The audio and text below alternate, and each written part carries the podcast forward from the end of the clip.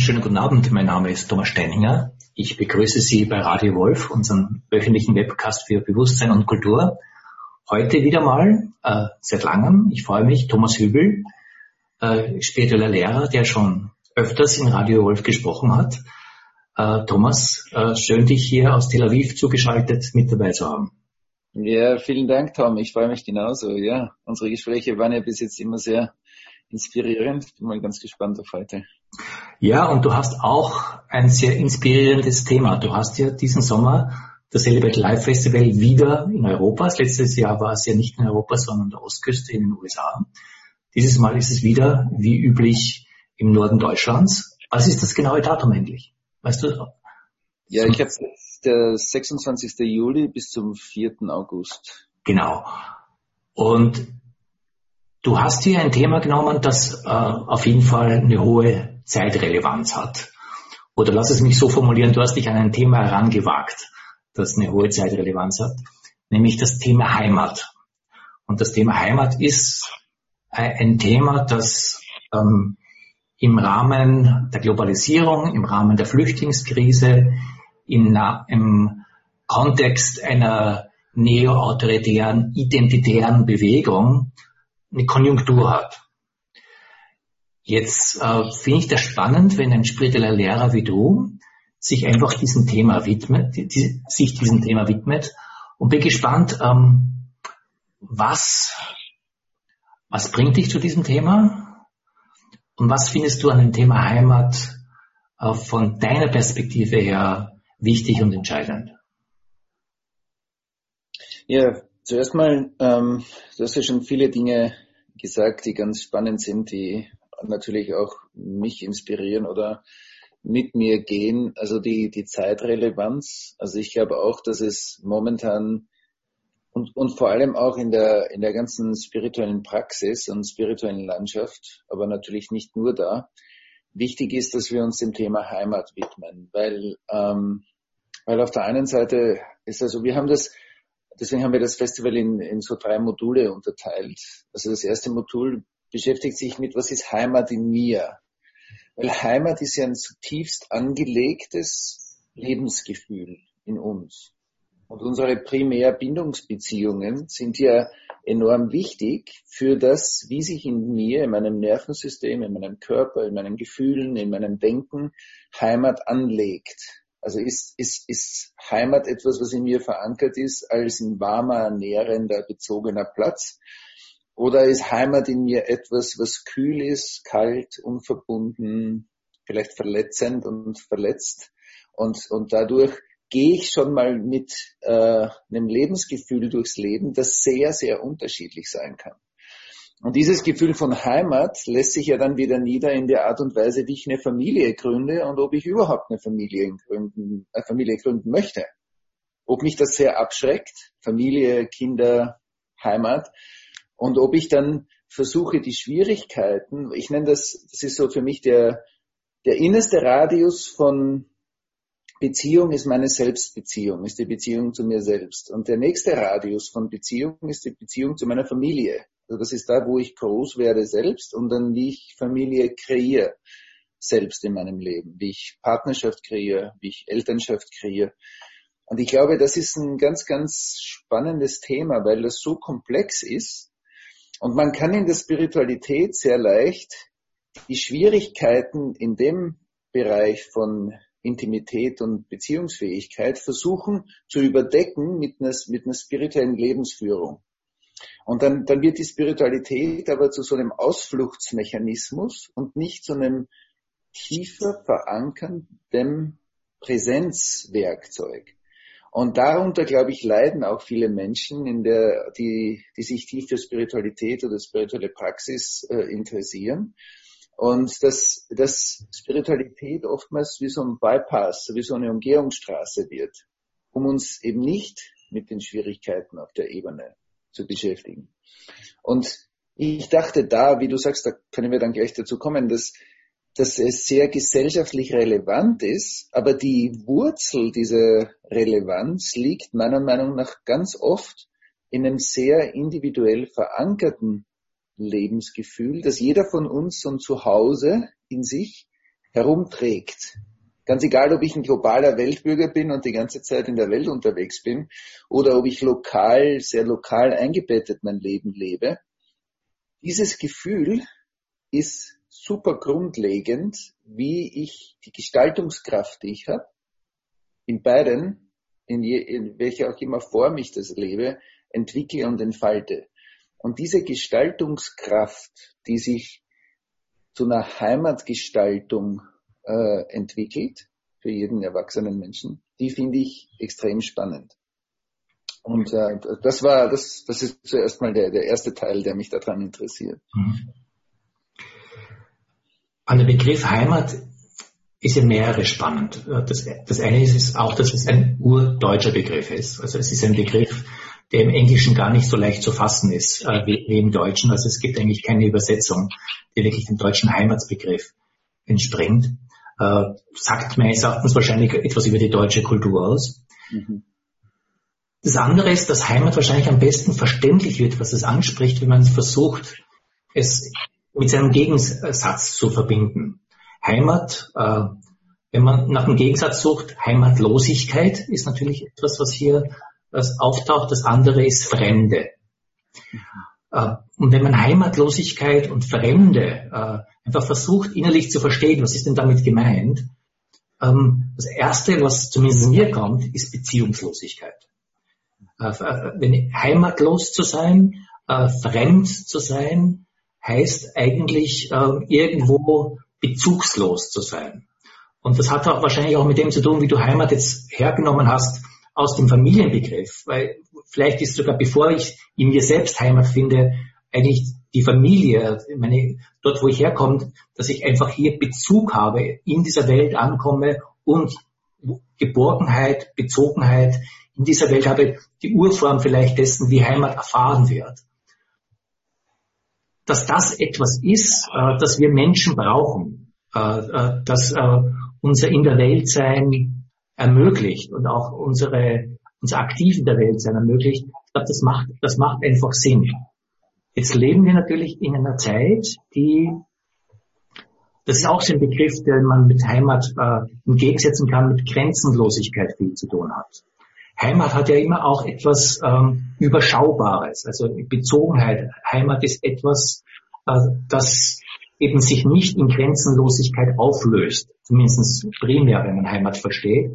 In der Zeit, in der wir leben, da kann man jetzt die Globalisierung annehmen, da kann man die Digitalisierung annehmen, da kann man die Komplexität unserer Gegenwart annehmen. Überall äh, äh löst sich die Überschaubarkeit und der überschaubare Bezugsrahmen auf. Insofern macht es doch durchaus Sinn, dass sagen, eine Sehnsucht hier entsteht, ähm, irgendwo wieder daheim sein zu können. Äh, die Frage ist, äh, wie können wir in einer Zeit, die ja weiterhin permanent Grenzen aufbricht, Komplexität sich weiter explodierend ausweitet, Globalisierung sich weiterentwickelt, die Digitalisierung uns in Welten hineinführt, von denen wir doch gar keine Ahnung haben, was das sein wird. Wie kann Heimat hier neu gefunden werden? Und vor allem, wie kann Heimat hier auch auf eine Art und Weise gefunden werden, äh, die es nicht nur im Sinne einer spirituellen Heimat, äh, etwas, was wirklich äh, fast ein, ein elitäres Anliegen ist, sondern etwas, was auch ein gemeinsames gesellschaftliches, kulturelles Anliegen sein kann. Wie können wir Heimat finden? Und vielleicht genauso wichtig, wie können wir auch beitragen, dass Heimat wieder geschaffen wird? Ja, super. Ja, du hast so viele Dinge gesagt, da könnten wir über die einzelnen Punkte stundenlang sprechen. Ähm, ich muss mal schauen, ob ich das irgendwie wieder in so eine äh, Konzentration bringe, ähm, weil äh, in mir entstehen so viele äh, Impulse, während ich dir zuhöre. Also zuerst mal, du sagst was ganz Spannendes. Du sagst, der, der Begriff der Heimat mit dem Überschaubaren, was ich, also was ich und was wir in der Mystik bezeichnen als Energie braucht ein Gefäß. Und wenn man, wenn man zu viel Energie öffnet, ohne dass man ein Gefäß hat, dann, dann, dann fließt die Energie überall hin, aber nicht in geordneten Kanälen. Und das schafft Symptome. Deswegen manche Leute, wenn die spirituell praktizieren und nicht aufpassen, dass sie, dass sie ein gesundes Gefäß haben oder ein sehr, haben ein sehr traumatisiertes Gefäß, dann macht das enorme Spannungen im Leben dieser Menschen. Und das heißt, wir brauchen ein gutes Abwassersystem, in dem das Wasser permanent abfließen kann. Und, und wo das beginnt, ist mit unserem Körper. Das heißt, Verkörperung ist die intimste Form von Heimat, ist in mir, in meinem Körper zu Hause zu sein. Und Traumatisierung schafft Entkörperung und Heilung oder gesundes, gesundes Familienerleben, gesundes Beziehungsentwicklungserleben schafft Verkörperung, schafft eine warme Basis, schafft das Gefühl, dass ich in mir, in Beziehung, in Kultur, Gesellschaft, der Welt, dem Universum zu Hause bin. Und da gibt es einen sehr physischen Aspekt. Und und ich glaube, einige Symptome dieser Grenzenlosigkeit, auch die Gefahr von zum Beispiel von Digitalisierung, wenn Digitalisierung und Trauma zusammenarbeiten, dann entsteht der Wunsch nach einem überexponentiellen Wachstum und nach einer Grenzenlosigkeit, die nicht mehr gesund mit dem, mit dem Menschsein verbunden sind. Und ich glaube, darin liegt wirklich eine Gefahr und eine Schattenseite der Technologie, weil Technologie ist ja jetzt auch Teil der Heimat. Das heißt, wenn ich mit dir hier spreche, nutzen wir ja auch Technologie. Wenn ich jemanden eine WhatsApp-Message oder eine Text-Message schicke, dann benutze ich Technologie. Aber diese Technologie, meiner Meinung nach, wenn man das, was die Mystik sagt, ernst nimmt, dann gibt es ja in der Mystik immer eine Einsicht und dann, oder man nennt das Initiation, etwas Neues wird uns offenbar und dieses Neue fängt an, sich zu verkörpern und dann irgendwann komme ich dazu, dass das Wort und das, das, das Handeln das gleiche ist. Oftmal reden wir ja viel über Entwicklung, aber wir entwickeln uns eben nicht so viel, wie wir drüber reden. Und das heißt, das Wort und die Entwicklung sind zwei. Wenn das aber nicht zwei ist, dann wie in dem Johannes-Evangelium, äh, da steht ja, and, and the word, also Schöpfung, becomes flesh wird Fleisch. Das bedeutet, dass, dass die, die Schöpfungskraft sich manifestiert durch äh, unser Leben, durch unsere Verkörperung und dann, wir nennen das heutzutage Walk Your Talk. Das heißt, handle so, wie du, wie du sprichst.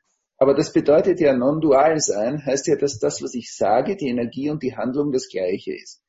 Und warum ist das so wichtig? Weil ich glaube, in dem, was du gesagt hast, zeichnen sich ja schon die, die potenziellen Pathologien unserer oder Schattenseiten unserer Zeit ab.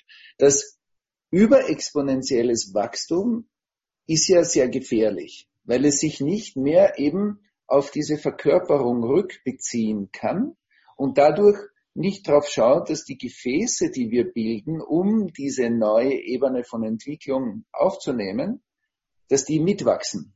Und dann entsteht eine Spannung zwischen dem Wachstum, das oft sehr mentalisiert ist und sehr intellektualisiert ist, dem emotionalen und dem physischen Erleben. Und dadurch wird, glaube ich, unsere Heimat in Gefahr gebracht. Und dadurch wird auch unser, das ergibt eine ganz praktische Anwendung davon, das nennt man Klimawandel.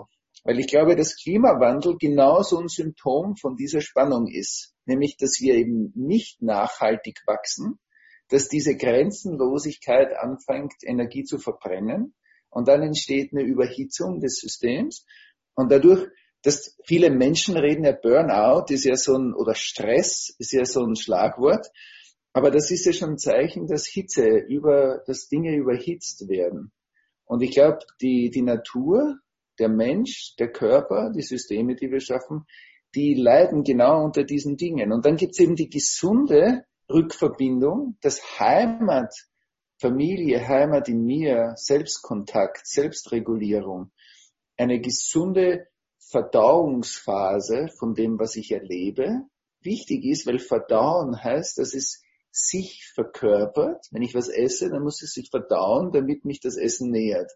Wenn ich was erlebe, Erfahrung habe, dann ist Kontemplation für viele Menschen auch die Verdauungsmöglichkeit.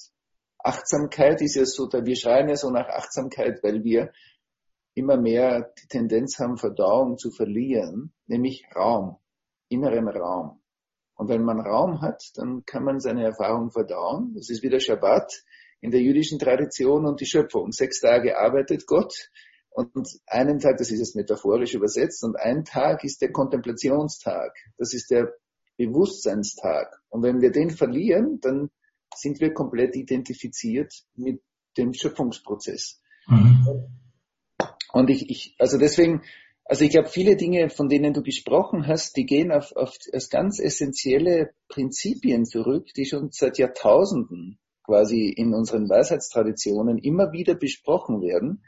Und ich glaube, wenn wir die heutzutage anwenden, dann ist eben das Verständnis von Raum, Energie und Struktur oder Materie, dass die in einem gesunden Einklang stehen. Und dann gibt's natürliches Wachstum, natürliche Evolution.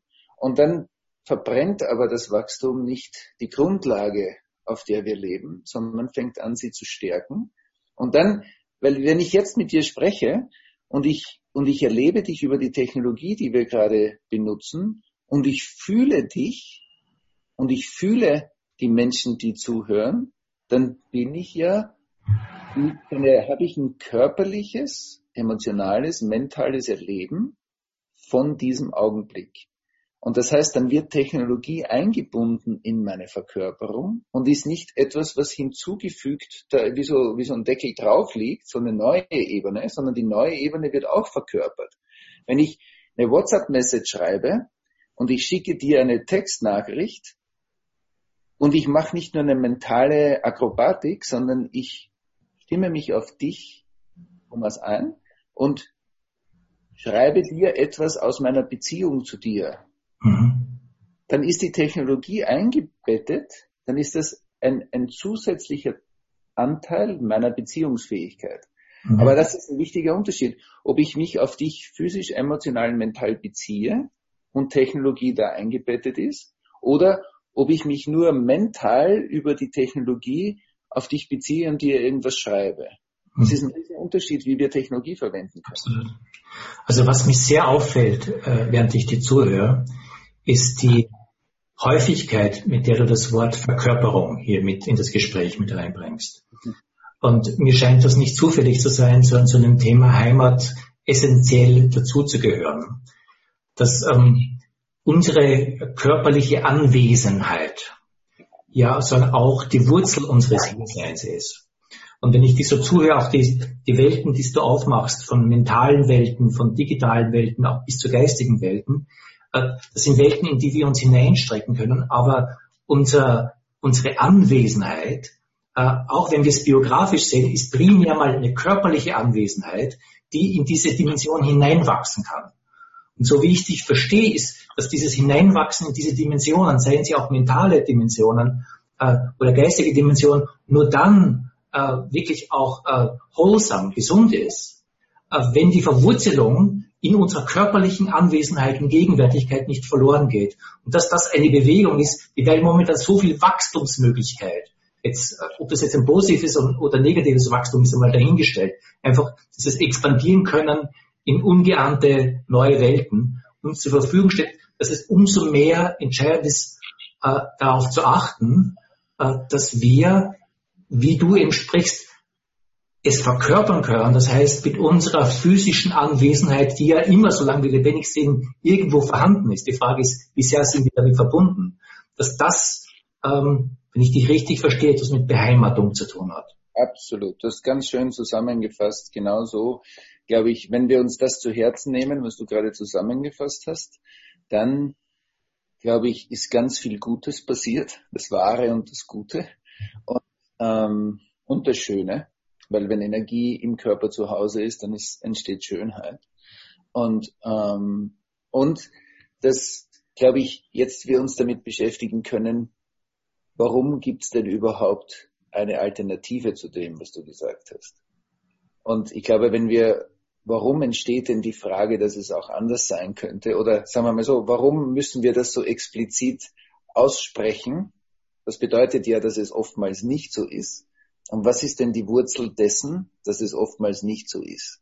Und ich glaube, in der Wurzel dessen, glaube ich, finden wir oft Traumatisierung und, und über Generationen und über kollektive Traumatisierung also eine enorme Menge an Traumatisierungen in unseren Ahnenreihen und in der Geschichte. Und ich glaube, dass, dass es deswegen ganz, ganz wichtig ist, dass Heimat ist verletzt. Mhm. Das Heimat ist in vielen Bereichen der Welt verletzt. Und wenn wir, wir, wir unsere Heimat in, in Deutschland ist verletzt durch eine enorme Katastrophe, aber die Heimat in Amerika ist verletzt, die Heimat in China ist verletzt, die Heimat in, in, in Lateinamerika ist verletzt und in vielen, vielen anderen Bereichen rund um die Welt. Das heißt, wir haben ja viel in der Geschichte als Menschen dazu beigetragen, dass unsere Heimat eben nicht mehr nur Heim ist, sondern wir haben unsere Heimaten verbrannt, gebombt, massakriert und wir, wir leben, ich glaube, es ist ganz wichtig, dass wir uns immer wieder vor Augen führen, dass wir nicht auf ein weißes Blatt Papier geboren wurden, sondern dass wir in eine Traumalandschaft und Innovationslandschaft der Menschheit geboren wurden. Mhm. Also die ganzen Errungenschaften der Menschheiten und die ganzen Wunden der Menschheit sitzen in unseren Genen, in unserer Psychologie, in unseren Körpern, in unseren Gedanken, in unseren Gesellschaftsmodellen. Und deswegen sprechen wir heute darüber. Weil sonst, glaube ich, wäre Spirit, unsere Gedankenkraft, unsere emotionale Erlebnis- und Beziehungswelt, unsere physische Existenz oder Anwesenheit, wie du sagst, und dass Natur und Erde und Leben und Heimat in uns natürlich angelegt sind, das, das ist so, das wäre ein Fluss. Aber das ist eben kein Fluss. Unser Nervensystem, Trauma ist ja entweder eine Vereisung von Geschichte in uns oder eine ähm, Desorganisation in unserem Nervensystem. Und wir sehen einfach viele desorganisierte Bereiche in unserer Kultur, die wir daraus gemeinsam schaffen, weil Trauma ist ja nicht ein Standalone-Thing, also es ist ja nicht ein was Vereinzeltes, sondern das ist ja, Trauma ist ja eine geteilte Währung. Also wir alle investieren in Traumatisierung mehr oder weniger oder in das kollektive Unbewusste. Und, ähm, und ich glaube, vieles von dem, was wir heute besprechen, geht eben auch darauf hin zurück, dass es einen Heilungsweg gibt. Und der spirituelle Weg ist für viele Leute auch ein Heilungsweg. Das ist ein Weg der tieferen Integration. Wenn es gibt in den, es gibt ein ganz zentrales jüdisches Gebet, äh, das wird jeden Freitag gesprochen. Und das Gebet, das ist eine Zeile aus einem Gebet, das sagt, Gott ist, war und wird sein. Das heißt, wenn Gott ist, war und sein wird, dann ist die Frage, warum stellen wir überhaupt eine Frage nach Gott? Und die, ich glaube, wenn wir, also warum gibt es denn überhaupt Trennung? Trennung voneinander, horizontale Trennung zwischen uns, zwischen den Fremden, den Heimatlosen, den anderen, den Flüchtlingen, den anderen politischen Richtungen und und uns oder der Spiritualität und uns oder der Erde und uns? Was ist denn diese Trennung? Und ich glaube, dass du hast eine ganz wichtige Frage gestellt. Was ist denn Fremdheit und was ist, was ist das Heimatlose? Und ich glaube, das Fremde und das Heimatlose verbindet ein Begriff und das ist Trauma. Das ist unerledigte Geschichte, die wir in uns tragen. Und deswegen die Präsenz, die ist, war und sein wird, quasi überdeckt. Mhm. Durch Gedanken, Gefühle, Körperempfindungen, Muster. Lass mich zum Thema Trauma ähm, nochmal nachfragen, weil du hast berechtigterweise angesprochen, dass gerade auch äh, äh, deutsche Kultur, österreichische Kultur, aber eben auch äh, lateinamerikanische Kultur, russische Kultur äh, tief durchsetzt, äh, ich sag's mal buchstäblich mit zerbombertem Trauma ist. Und äh, das ist eine Form von Trauma. Äh, wenn wir uns der nicht stellen, äh, stellen wir uns uns selber nicht. Meine Frage ist, gibt es auch eine andere Form von Trauma, die man vielleicht ein Wachstumstrauma nennen könnte? Damit meine ich die explosive Entgrenzung unserer Welt äh, in einem kleinen Alpental, äh, das, äh, in dem ich geboren bin und in dem ich sterbe und das kaum Bezüge zum dem nächsten oder übernächsten Alpental haben wird in meiner Lebenszeit, ist es allen Pros und Kontras äh, leicht ein Heimatgefühl zu entwickeln.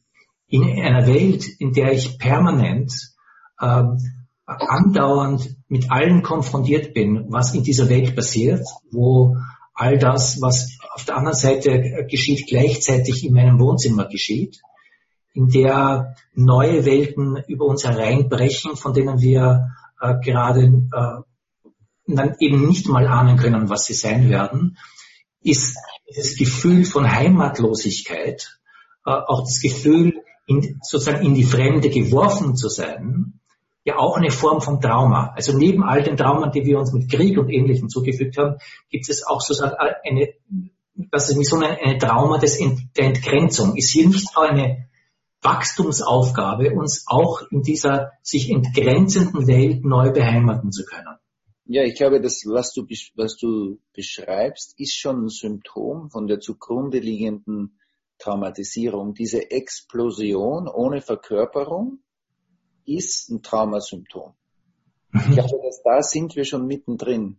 Und deswegen hat es eine enorm hohe Wahrscheinlichkeit, dass es wieder retraumatisiert. Retraumatisiert ist ja, dass wir aus Traumatisierung heraus Handlungen oder Lebensführungen erzeugen, die wiederum traumatisierend sind.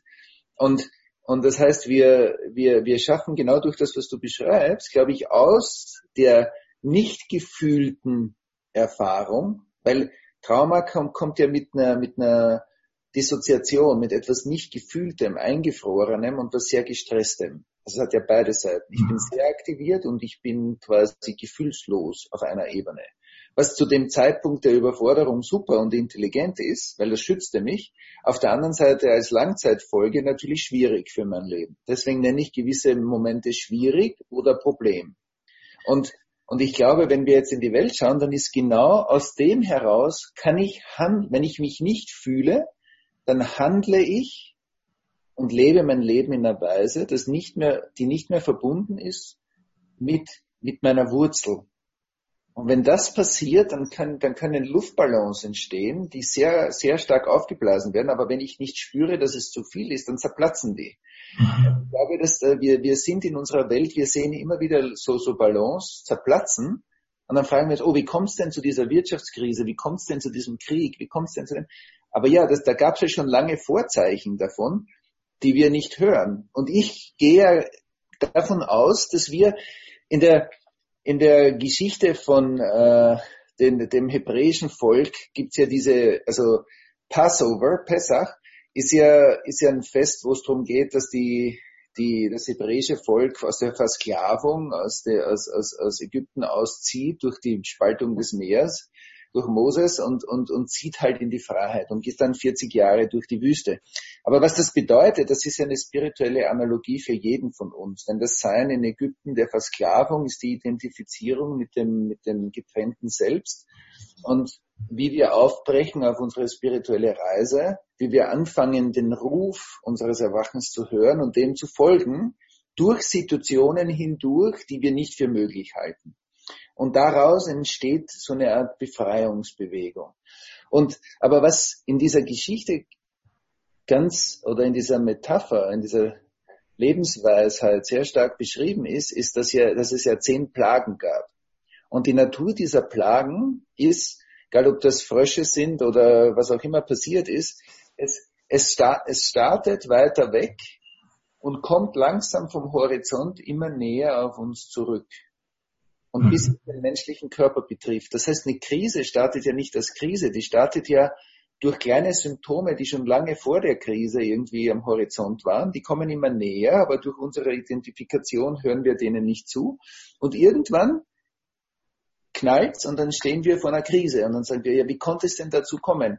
Und es gibt viele Anzeichen jetzt, ob das die Toxine sind, weil früher hat man gedacht, naja, wir lagern den ganzen Müll irgendwo aus, da draußen, aber im globalen Dorf durchs Internet gibt's eben kein da draußen mehr. Es ist dieses ganze Gift hier drinnen und kommt als Mikroplastik, Toxine, Schwermetalle und, und, und durch die Nahrungsketten ist das sehr evident in unserem Körper.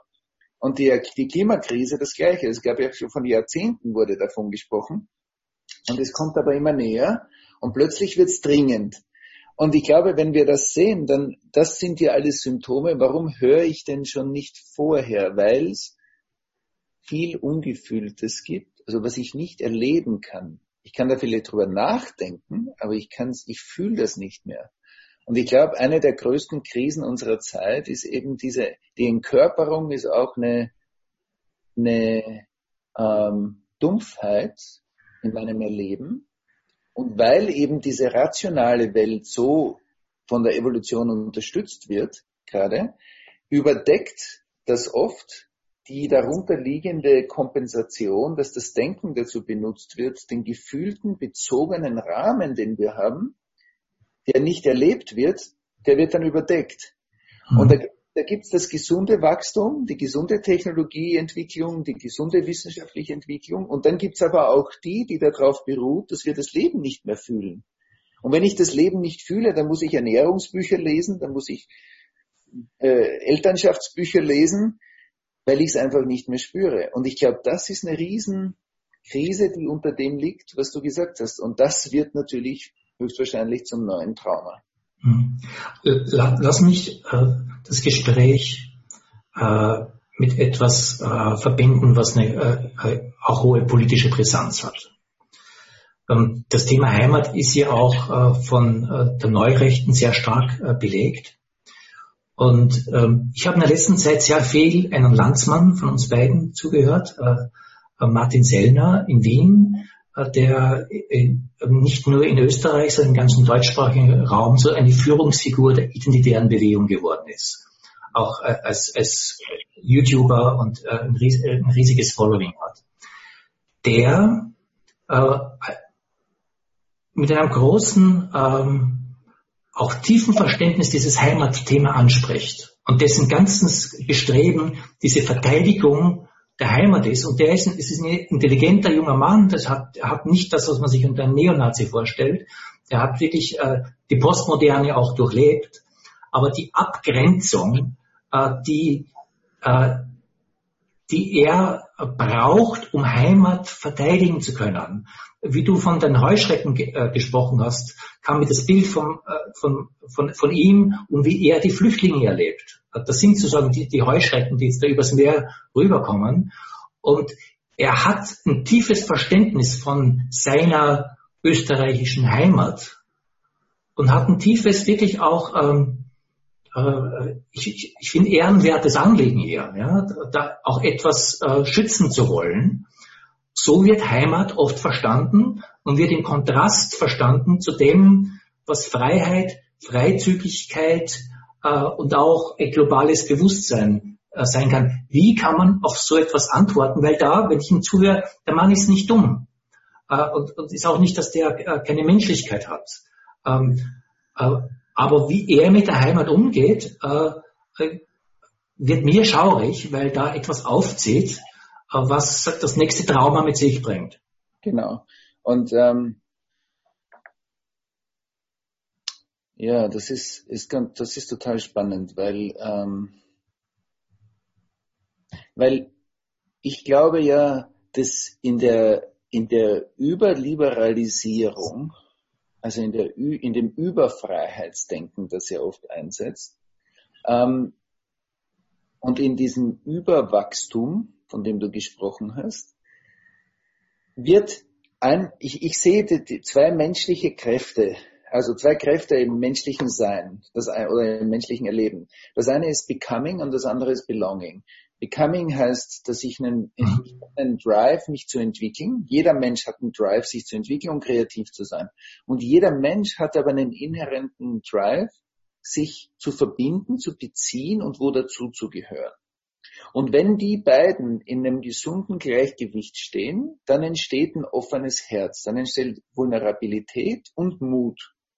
Und wenn, wenn die aber nicht in einem gesunden Gleichgewicht stehen, dann, dann, dann muss die, die eine Kraft anfangen zu kämpfen gegen die andere Kraft. Und viele politische Systeme sind ja polarisiert, aber die sprechen im Prinzip die Argumente aus dieser zwei Kräfte. Die einen konservieren die Heimat und die anderen wollen sie total ausdehnen und liberalisieren und frei machen. Und die haben beide was zu sagen, aber wenn die aus dem Gleichgewicht kommen, dann entstehen extreme Standpunkte.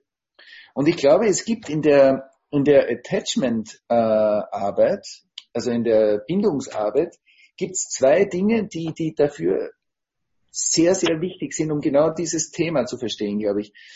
In einem gesunden Beziehungsaufbau von Kindern zu ihren Eltern ist die El ist der Vater oder die Mutter eine Säule.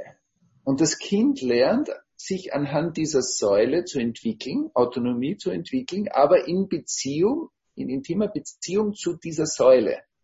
Das heißt, es entsteht eine tiefe Bindungsbeziehung, die auch als Weisheitsausrichtung zur Verfügung steht. Da aber in unserer Welt schon seit Jahrzehnten viele Eltern zu beschäftigt sind oder nicht verfügbar sind oder selber traumatisiert sind oder wie auch immer, um diese, diese Säule herzustellen, fangen an, viele Kinder sich an andere Kinder zu binden und es entsteht eine Peer-to-Peer-Attachment-Phase. Das heißt, damit wird also Vertikalität ausgelagert. Ich kann hm. damit Vertikalität nichts mehr anfangen. Und dann nenne ich das, ja, wir wollen keine Autorität, weil wir sind alle gleich und wir sind ein Wir. Und ich glaube, wir müssen total achtsam sein, wo dieses Wir ein Peer-to-Peer-Attachment-Prozess sind, weil dann wird eben Autorität eben nicht mehr die ungesunde Form von Autorität ist eine machtmissbrauchende Autorität, das ist eine unterdrückende Autorität und ich glaube, die wollen wir transzendieren. Aber wir wollen Kompetenzhierarchien nicht transzendieren. Und, und ich glaube, dass der Über, die Überliberalisierung beruht sehr stark auch auf diesem Peer-to-Peer-Attachment-Prozess. Und dadurch gibt es so eine Gegenbewegung und die wird oft als rechts bezeichnet und von rechts eingenommen. Und dann schreit eben diese Belonging-Kraft, als, als wäre das der, der Wächter oder die Wächterin der, der Heimat. Und das, da ist ja auch was Wahres dran. Deswegen glaube ich, die großen politischen Entwicklungen in USA und woanders, die, die zeigen ja, dass auf der einen Seite gibt es diese Tech-Explosion, wo viele junge Entrepreneurs irgendwie alle möglichen liberalen Firmenformen und so weiter schaffen. Und dass da explodiert etwas. Und auf der anderen Seite kriegen viele Leute Angst. Und ich glaube auch, dass intuitiv viele Leute jetzt schon Angst haben vor der Veränderung, die in den nächsten Jahrzehnten auf uns zukommen wird durch den Klimawandel. Mhm. Und das ist wie so, dass viele Menschen unbewusst auf die Bremse steigen und dadurch so den Heimatbegriff quasi für sich einnehmen, als wäre der das zu Schützende. Und da, in der Bewegung ist ja schon das Richtige, so wie es erlebt wird, wird es als Abgrenzung erlebt und dann schafft es genau eben das Gegenteil, nämlich es schafft eine erneute Explosionskraft, die, die wieder traumatisierend ist. Und ich glaube, wie wir dem begegnen können, deswegen haben wir uns ja auch dieses Thema Heimat fürs Festival gewählt, weil wir wollen das eben nicht in dieser Ecke lassen, sondern Heimat, Heimat hat, geht uns alle was an und die, das wird von niemandem eingenommen, weil es was Universelles ist genauso wie, wie die, die, die menschlichen, die, die Grundrechte der Menschheit, die Menschenrechte, was Universelles sind.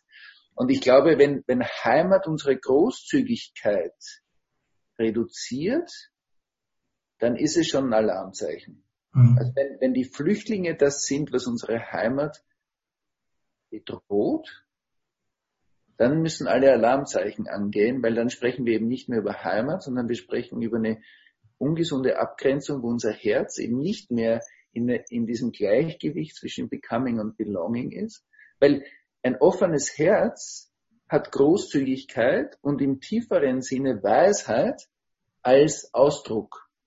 Und in dem Moment, wo es zur Abgrenzung dient, ist das Herz ja schon teilweise verschlossen. Das heißt, wir sprechen nicht mehr über Heimat. Wir sprechen über etwas anderes. Heimat wird, ist nur mehr das Symptom, auf das das Ganze projiziert wird. Und, und deswegen glaube ich, dass wenn wir diese Kräfte verstehen und uns eben nicht wir gegen die, die Konservativen gegen die Demokraten oder die Demokraten gegen die Konservativen, in diesem Spiel, glaube ich, ist es schon verloren, weil wir zwei universelle Kräfte in zwei Lager aufspalten oder verschiedene Lager aufspalten, die dürfen so nicht aufgespalten werden. Wenn man das macht, dann ist schon, dann sind wir schon in dem Verlorenen quasi. Lass mich hier etwas fragen, äh, wo ich dich ganz äh, speziell als spirituellen Lehrer fragen möchte. Äh, du hast ja am Anfang auch die Gefahr einer spirituellen Beheimatung angesprochen, die eben nicht verkörpert, nicht verwurzelt ist. Also sich in etwas, in einer spirituellen Erfahrung zu beheimaten, das hat ja durchaus auch eine positive Seite, aber, die, aber wenn die Verwurzelung in der Verkörperung, in der Anwesenheit, wenn ich das so formuliere, hier nicht Teil der Sache ist, dann äh, fehlen Wurzeln, lass es mich so ausdrücken. Aber besteht hier nicht vielleicht eine der Aufgaben einer progressiven, integralen Spiritualität, äh, dadurch, dass hier Menschen äh, durch eine vielleicht, also nicht eine doppelte Verankerung, eine Möglichkeit haben, äh, erstens einmal diesen Heimatbegriff auch äh, empathisch zu begegnen, ihn nicht im Gegensatz zum Freiheitsbegriff zu setzen, sondern diesen, diesen Begriff einfach empathisch auch zu erfahren und sich empathisch darauf zu beziehen, aber gleichzeitig deswegen, weil die eigene Heimat eben nicht nur die Heimat des eigenen Tals, die eigene Familie oder der eigene Großvater ist, sondern hier Heimat äh, einerseits vielleicht auch eine weltbürgerliche Dimension hat, aber andererseits auch eine kosmische Dimension und daraus eine Freiheit besteht, äh, Dinge, die sich momentan sich gegeneinander richten, zusammenzubringen, so dass das Ganze eben in einem offenen Herzen auch miteinander ins Gespräch kommen kann. Das heißt, hier wirklich eine spezielle Aufgabe einer integralen Spiritualität darin besteht, hier den Dialog zu öffnen und äh, verhärtete Fronten äh, so zueinander zu bringen, dass hier eine Befruchtung stattfinden kann. Ja, ja, super, super. Absolut, absolut. Und da, da wollte ich eben auch darauf hinaus, dass die, das, also wir haben ja im ersten Modul auch im Festival diese, dieses, also ich und die Familie, dieser in, intime Radius, dann die Gesellschaft, wie bin ich ein Bürger von Österreich, Deutschland, Amerika, wie, wie und wie lebe ich in einer digitalisierten Welt, wie lebe ich in einer Welt von Flüchtlingen und von Klimawandel. Ähm, und dann im dritten Modul eben genau, was du ansprichst, nämlich was ist die transpersonale Heimat, wenn sie in einer gesunden Weise praktiziert wird, wenn ich eben nicht nur darauf reduziert bin, welcher Staatsbürger ich bin, aus welcher Stadt ich komme und also welche Identität sich in mir gebildet hat, sondern was ist denn der größere Bewusstseinsraum, der diese Identität beherbergt und dadurch andere Identitäten genauso beherbergen kann und dadurch in der Vielfalt die, die Kontrastierung des Individuellen noch mehr an Schönheit gewinnt. Und, und ich glaube, dass, dass die, dass in dem, wie du sagst, wenn durch spirituelle Praxis eine Vergrößerung dieses Bewusstseinsraumes entsteht, dass mehr und mehr von Welt in uns Platz nehmen kann und nicht nur da draußen ist, sondern anfängt auch hier drinnen Realität zu sein, dann entsteht ja, weil ich glaube ja, dass für Menschen wie uns, die sehr tief eingebettet sind im Marktplatz, in der Kultur und kulturaktiv und mitgestaltend sind, wir leben ja durch unsere Verkörperung. Das heißt, die tiefere Verkörperung und die Erweiterung von Bewusstsein, die gehen ja Hand in Hand. Und das bedeutet, dass es zwei Praktiken gibt. Es gibt die, die, die Zustandspraxis, wo mir höhere Bewusstseinszustände bewusster und zugänglicher werden. Und es gibt die Verkörperungs- oder Beziehungspraxis, die eine Prozesspraxis ist. Das heißt, der Prozess des Erlebens wird immer mehr mit Bewusstheit gefüllt und Beziehung wird zu einer inhärenten spirituellen Praxis.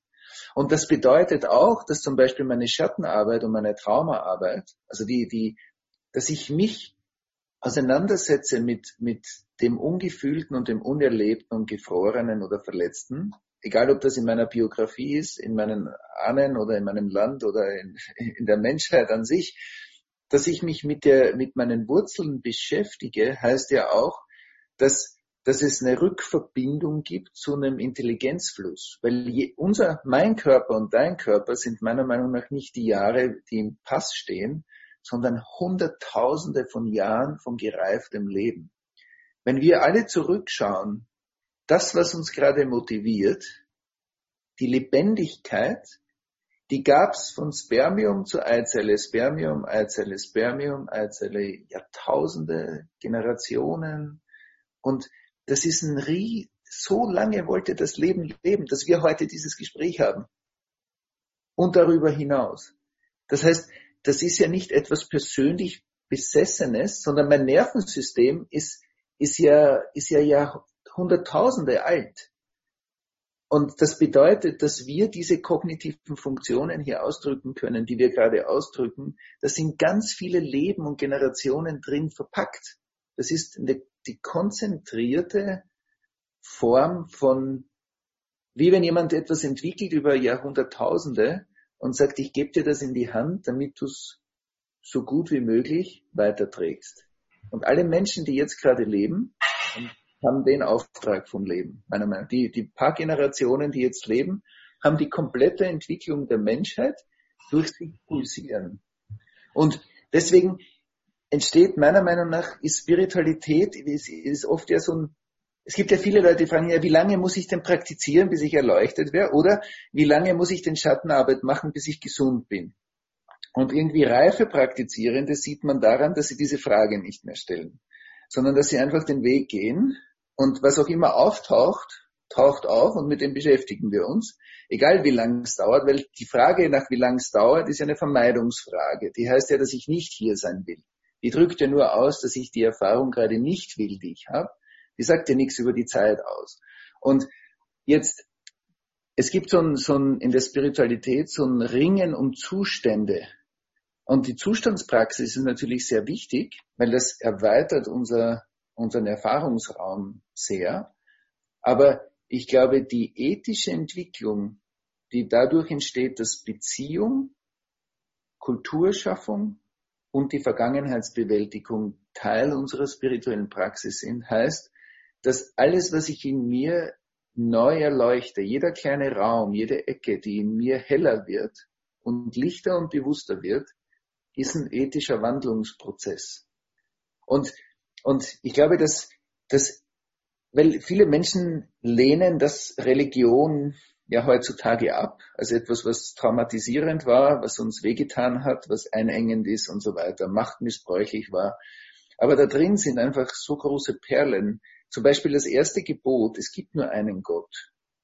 Das sagt nichts darüber aus, das sagt nichts über Religion. Niemand hat den einen Gott, weil es ja nur einen Gott gibt, hat niemand den richtigen, sondern der der, dieser Satz bedeutet ja nur, dass wir sind die, die Götzenstatuen dahin bauen wollen, wo der Platz Gottes ist in uns. Wir nehmen unsere Probleme, wir nehmen unsere, weiß ich nicht, inneren Prozesse als das, was das überlagert. Das heißt, es, es ist nicht, dass die, die Juden oder die Christen oder die Muslims den richtigen Gott haben. Das wurde da nie gesagt. Das hat überhaupt nichts damit zu tun. Das wurde dann so vielleicht interpretiert. Aber es ist unser innerer Prozess, der da angesprochen wird, wie sehr wirklich das Erwachen zu unserer ersten Priorität wird. Und dann wird es eine ganz neue Form von Beheimatung. Aber das bedeutet auch, dass wir uns dem Wissen und der Weisheit stellen, das uns die Mystik zur Verfügung stellt, weil die sagt eben, dass ein Wachstum nach oben ein Wachstum nach unten braucht. Und dass, wenn wir unser Bewusstsein ausdehnen, unser Gefäß, unsere Menschlichkeit, unsere ethische Handlungsweise wachsen muss. Sonst geht das aus der Balance und dann finden, und das sieht man auch in spirituellen Feldern, fangen an, unethische Prozesse stattzufinden, die dann zu oftmals zu, zu ganz schwerwiegenden Folgen führen, weil diese, diese, die Menschlichkeit oft versucht wird, hinter uns zu lassen. Und deswegen sage ich oft, die höchste Möglichkeit ist in unserer tiefsten Menschlichkeit. Und wenn wir das, das höchste Licht ist in der tiefsten menschlichen Verkörperung. Und das ist genau, was du sagst. Dann ist nämlich Heimat, die menschliche Heimat, die umarmt wird von einer transpersonalen Heimat und durchflutet wird von einer transpersonalen Heimat. Und dann, glaube ich, steht uns eine Ressource zur Verfügung, dann ist nämlich, wenn man sagt, Gott ist, wahr und wird sein, das wird sein ist, ist die wahre Zukunft. Aber das ist auch in der Präsenz enthalten. Das heißt, Zukunft ist nicht das, was morgen ist, sondern der Same der Evolution, der jetzt schon auf uns einwirkt. Und und dieses, diese Wirkkraft Gottes, Gottes ist eben Wirksamkeit. Das heißt, das hat einen Effekt auf mein Erleben jetzt. Das ist nicht etwas Ausgelagertes irgendwo. Es gibt einen Effekt, den es hat auf unser Gespräch gerade. Und, und dieser Effekt, ich glaube, das ist eine enorme Ressource, die uns im Prinzip Zugang gibt zu jeglicher Innovationskraft, um die menschlichen Themen und die kollektiven Themen zu bewältigen, die sich uns in jeder Ära immer wieder neu stellen werden. Und ich glaube, deswegen finde ich das super, was, was du angesprochen hast, ist meiner Meinung nach eine sehr tiefe mystische Wahrheit, dass Heimat beheimatet das Göttliche im Menschlichen. Und deswegen ist das Alpental und eine, eine innere Bewusstseinsöffnung nicht zwei in der Heimat. Thomas, vielen Dank. Wir sind auch am Ende unserer Sendezeit. Mhm. Und ich glaube, das ist auch wirklich ein äh, sehr tiefer Vorgeschmack über das, was ihr am Celebrate Live Festival in diesem Sommer in Deutschland hier auch machen werdet. Herzlichen Dank und einen schönen Abend hier aus Frankfurt. Ja, danke dir, Tom. Thank you, Dankeschön.